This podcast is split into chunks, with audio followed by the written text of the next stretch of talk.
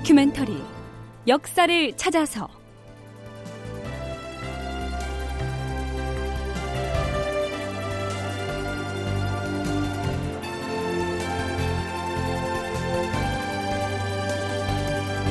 제 886편 나고야 성에 다녀온 포로 제만준 극본 이상락 연출 최홍준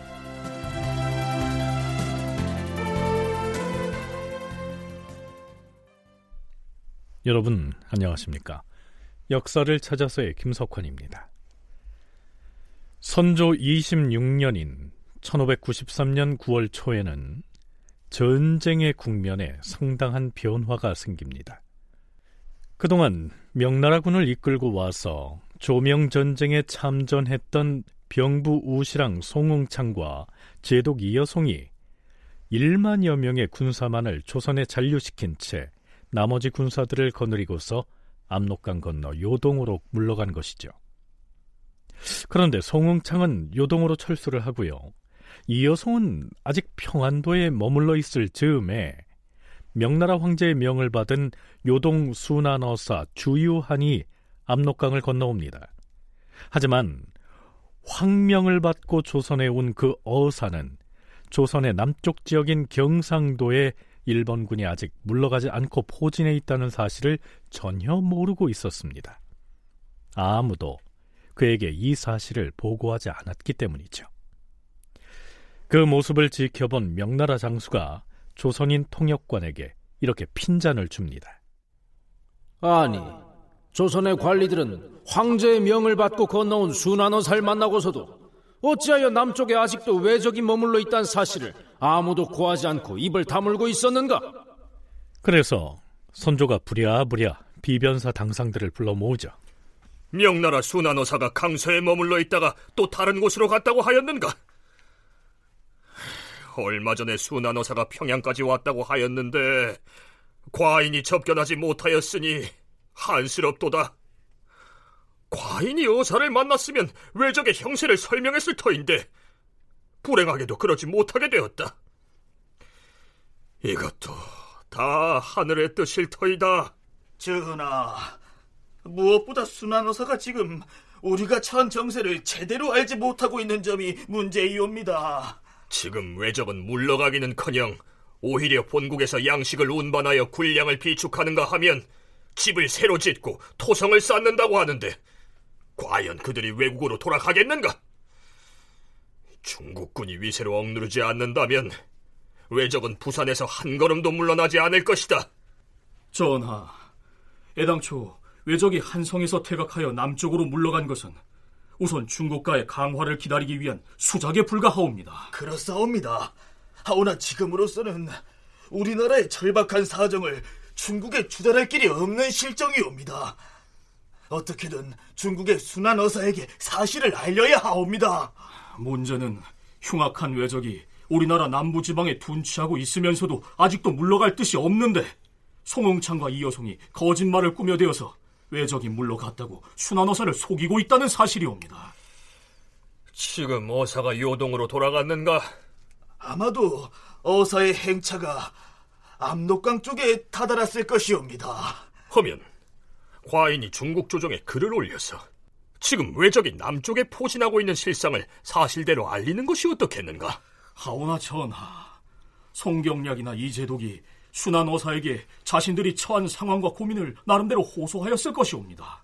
그런데 우리가 중국 조정의 실정을 통보하는 것을 송경략이나 이재독이 알게 되면 그리 되면 결국 송영창이나 이 여성의 심경을 크게 거스르는 셈이 되는 것이오니 경솔한 일이 될 것이라 사료되옵니다. 송응창과 이여송이 두려워서 남쪽 경상도에 여전히 일본군이 진지를 구축하고 주둔해 있다는 사실을 명나라 조정에 알리는 것조차 주저하는 모습. 조선과 선조의 처지가 이처럼 초라했던 것이죠.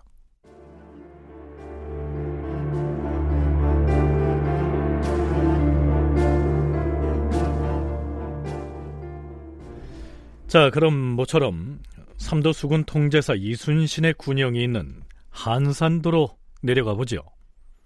1593년 9월 4일치 난중일기를 살펴보죠. 총통 제작에 대해서 아뢰는 공문과 제만춘을 공초한 사연을 적은 공문 등을 조정에 올려보냈다. 문서는 이경복이 가지고 갔다.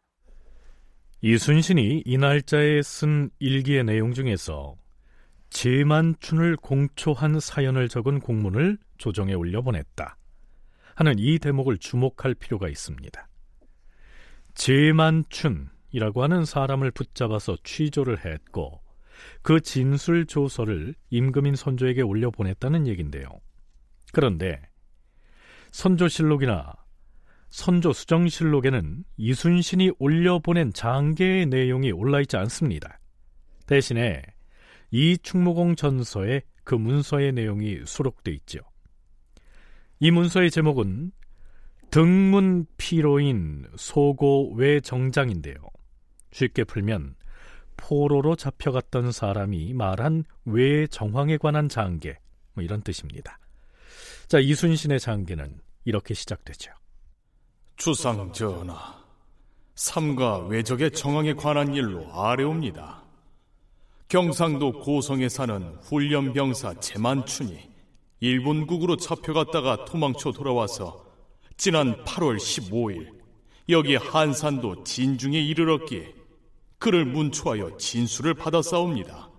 그 내용은 이러하여 싸웁니다. 지금부터 이순신이 제만춘을 문초에서 받아낸 진술 조서를 차근차근 짚어보겠습니다. 전공학자들은 제만춘이 진술한 이 내용들이 상당히 큰 정보 가치를 지니고 있다고 평가합니다. 순천향대 이순신 연구소 재장명 소장과 전남대 김경태 교수의 얘기를 이어서 들어보시겠습니다. 그 1593년 초에 있 웅포해전에서 일본군이 입은 피해 상황을 거기 억류되어 있었으니까 그대로 알게 됩니다. 그 다음에 도요토미가 머물고 있던 나고야 성의 내부 구조, 경계 상태 이런 것들을 알 수 있고 또 그 당시에 명나라 사신이 그 사형제와 서일관이 왔지 않습니까? 그래서 그건 일본 진영에 머물고 한 상황에 대해서 아주 상세하게 묘사를 하고 있고 그 다음에 도요토미한테 보내준 문서 내용이 봤고요. 그 다음에 한산도 됐죠. 한산도 해전과 안골프 해전에서 일본군이 얼마나 많이 죽었는지 그 피해 규모도 나오고 그리고 제2차 진주성 전투에서 일본군이 본토 병력 3만 명을 추가로 보냈다는 그런 사실까지 보내고 있습니다. 이런 것들 외에도 많은 내용들이 상당히 고급스러운 정보를 담는 그런 내용들이 있습니다. 가장 나고야 성이 붐빌 때 어떤 그런 정보들을 받아왔으니까 어떤 생생한 정보로서 가치가 있는데요. 근데 지금까지 크게 잘 알려져 있던 것 같지는 않습니다. 특히 이제 강화교섭 관련된 어떤 장면들을 많이 묘사하고 있는데 흥미로운 부분들이었습니다. 제만추는 일본군의 포로로 잡혀 있다가 당시 도요토미 히데요시가 주둔하고 있던 일본군의 출진 기지인 규슈의 히젠 나고야로 끌려가게 됩니다. 그래서 여기 머무는 동안 보고 들은 바를 기록했고 이것을 나중에 이제 조선으로 돌아와서 보고를 하게 되는데요. 그 중에는 이제 명군이 도요토미 이데요시에게 보냈던 사절인 사용제와 서일관 두 사람이 도요토미 히데요시와 접견하는 모습이라든지 두 사신이 히데요시에게 바친 글 이런 것들이 있는데 이 내용은 음, 다른 사료에서 보이지 않는 흥미로운 내용입니다. 네, 당시에는 일본에 대한 정보가 아예 깜깜하던 시기였죠. 그런 때에 조선의 군관으로서 도요토미 히데요시가 거주하던 나고야 성의 이모저모를 구석구석 살펴보고 또한 송응창이 보낸 두 사신이 일본에 가서 어떤 식으로 강화 협상을 했는지 그 진행 과정을 직접 보고 듣고 왔다는 사실만으로도 제만춘이 진술한 내용은 예사 정보가 아니었지요.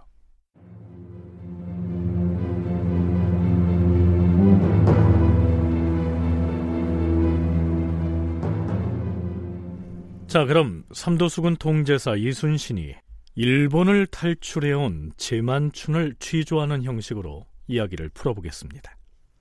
너는 경상 우수영의 군관이라고 하였고 집이 고성이라 하였는데 언제 어떻게 하다가 외적에게 붙잡혀 포로가 되었느냐?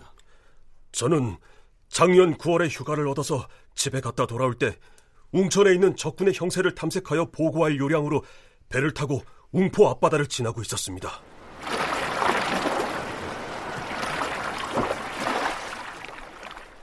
제가 탄 배는 격군 10명이 노를 젓는 작은 배였습니다. 그런데 그때 김해강 쪽을 바라보니 중간 크기의 왜선 6척이 우리 배를 맹렬하게 쫓아오는 것이었습니다. 저희들은 어떻게든 빨리 노를 저었습니다만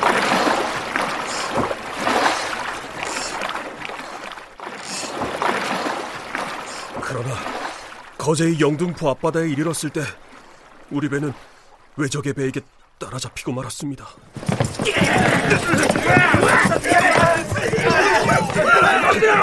저는 격군 10명과 함께 그들에게 결박당하여 일본군이 주둔하고 있던 웅천성으로 끌려갔습니다. 그곳엔 협한 중서라고 불리는 왜군 장수가 군사를 지휘하고 있었습니다. 하하, 저놈이 조선의 군관인 모양인데 저자의 목에 칼을 씌우고 도망치지 못하도록 도발은 족쇄를 채워서 쇠사슬로 결박하라.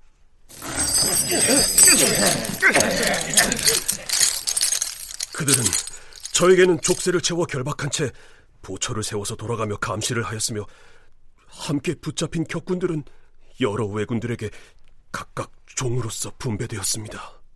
그렇게 포로가 된 것입니다. 이순신 연구소 재장명 소장의 얘기입니다. 지만춘이 이제 경상 우수사 원교 밑에 있던 군교, 그러니까 지방 그 군관이었습니다. 하고 군관이었는데 어, 원교의 명을 받고 1592년 9월 달에 이제 조그만 배 타가지고 어, 객군 한 10여 명 데리고 이제 웅천에 가서 그 당시 이제 웅천 쪽으로 가서 이제 거기 저거 행사를 탐색을 했거든요. 근데 이제 임무를 수행하고 이제 영등포가 어디냐면 이제 거제도 북산에 있습니다. 영등포 쪽으로 이제 돌아오는 중에 갑자기 일본 배들이 16척이 나타나가지고 에워싸서 그냥 순식간에 포로가 돼버립니다. 포로가 돼가지고 그때 이제 그 당시 해판 중서라는 그런 이제 그 일본군 장수한테 끌려가가지고 그 지금 현재 진해 그 웅천 외성 예, 그쪽에 이제 억류돼가지고 있었습니다. 그러다가 이제 그해 그 다음에 2월 하순까지 있었거든요. 그러니까 제만추는 임진왜란이 일어나던 해인 1592년 9월에 포로가 돼서요. 일본군의 본거지인 웅천성에 갇혀 있었던 것이죠.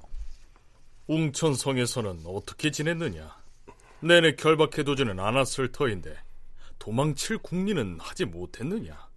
그때 저는 창원에서 잡혀온 소년 포로들과 함께 갇혀 있었는데 붙잡힌 지 두어 달이 지난 동짓달 열 사흔 날에 소년 포로들과 함께 탈출할 것을 모의하였으나 그만 모사가 들통나는 바람에 모의에 가담했던 소년들은 모두 외적에 의해 그 자리에서 목이 베이고 말았습니다.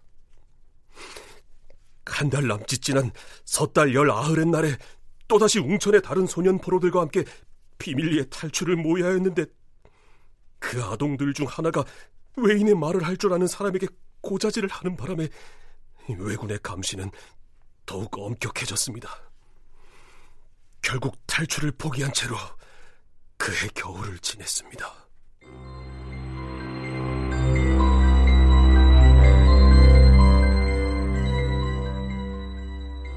겨울이 지나고 해가 바뀌어 1593년 2월이 됐습니다. 이때 조선의 수군 함대는 웅천 앞바다로 쳐들어가서 일본군과 격전을 벌이죠.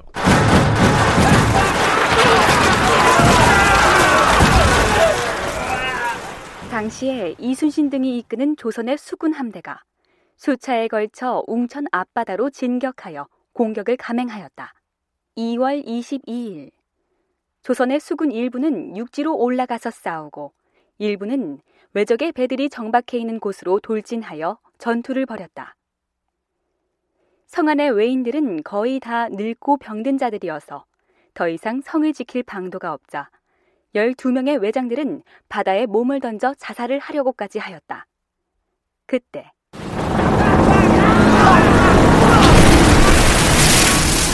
장군! 조선의 팔옥선 한 척이 부서져서 물에 잠겼습니다! 어, 그래. 좋은 기회다. 자, 모두 부서진 함선으로 건너가서 조선 수군을 쳐 죽여라!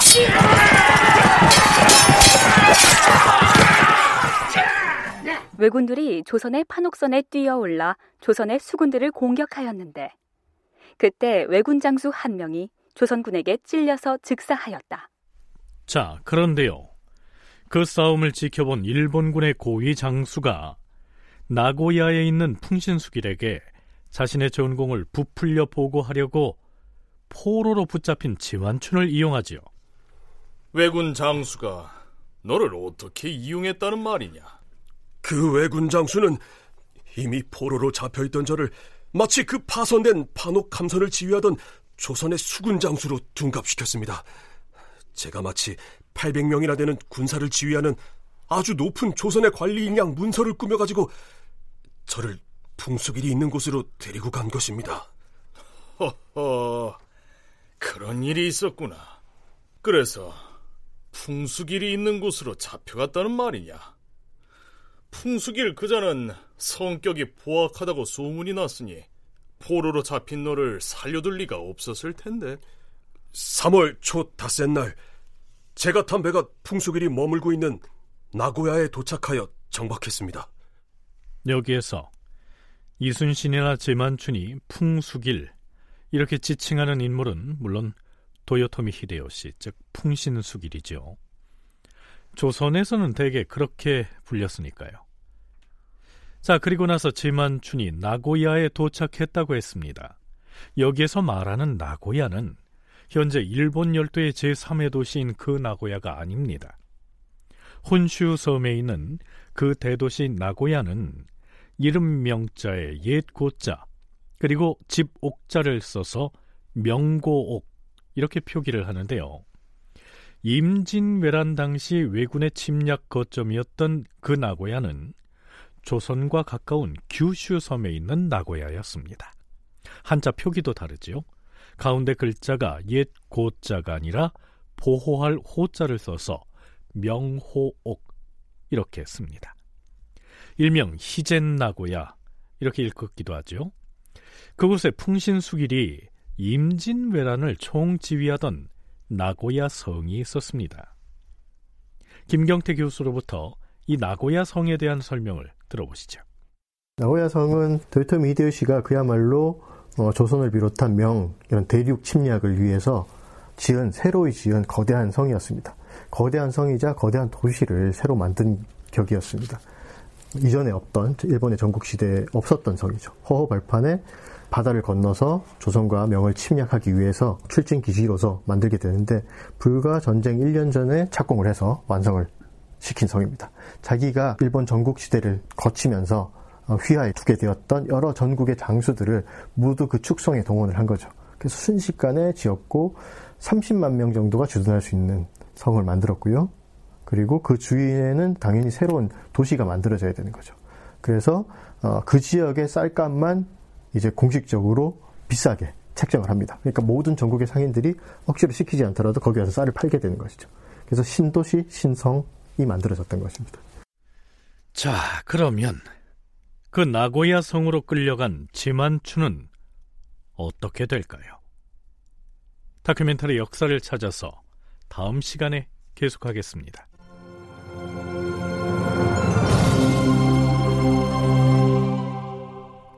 출연 석승훈, 박주광, 서정희, 김희승, 나은혁, 황원종, 김용석, 지병문, 오혜성, 해설 김석환.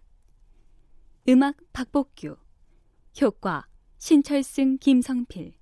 기술 송민아